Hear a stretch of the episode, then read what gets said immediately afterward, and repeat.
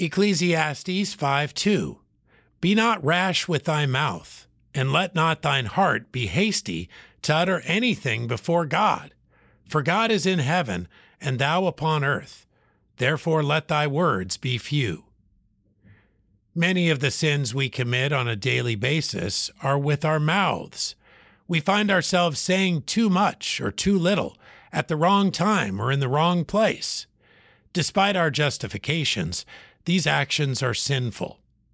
We choose words quickly without sufficient thought. We share a second and third sentence when one was enough. We tear down when we should have been building up, or we give an opinion when we should have been listening. Many of our words and ideas displease God and offend people. Who knows how many problems in the Christian world could have been solved if we would have just considered our words more carefully? Two things are for sure based on this passage. Those words come from our hearts, and God knows our hearts and hears our words.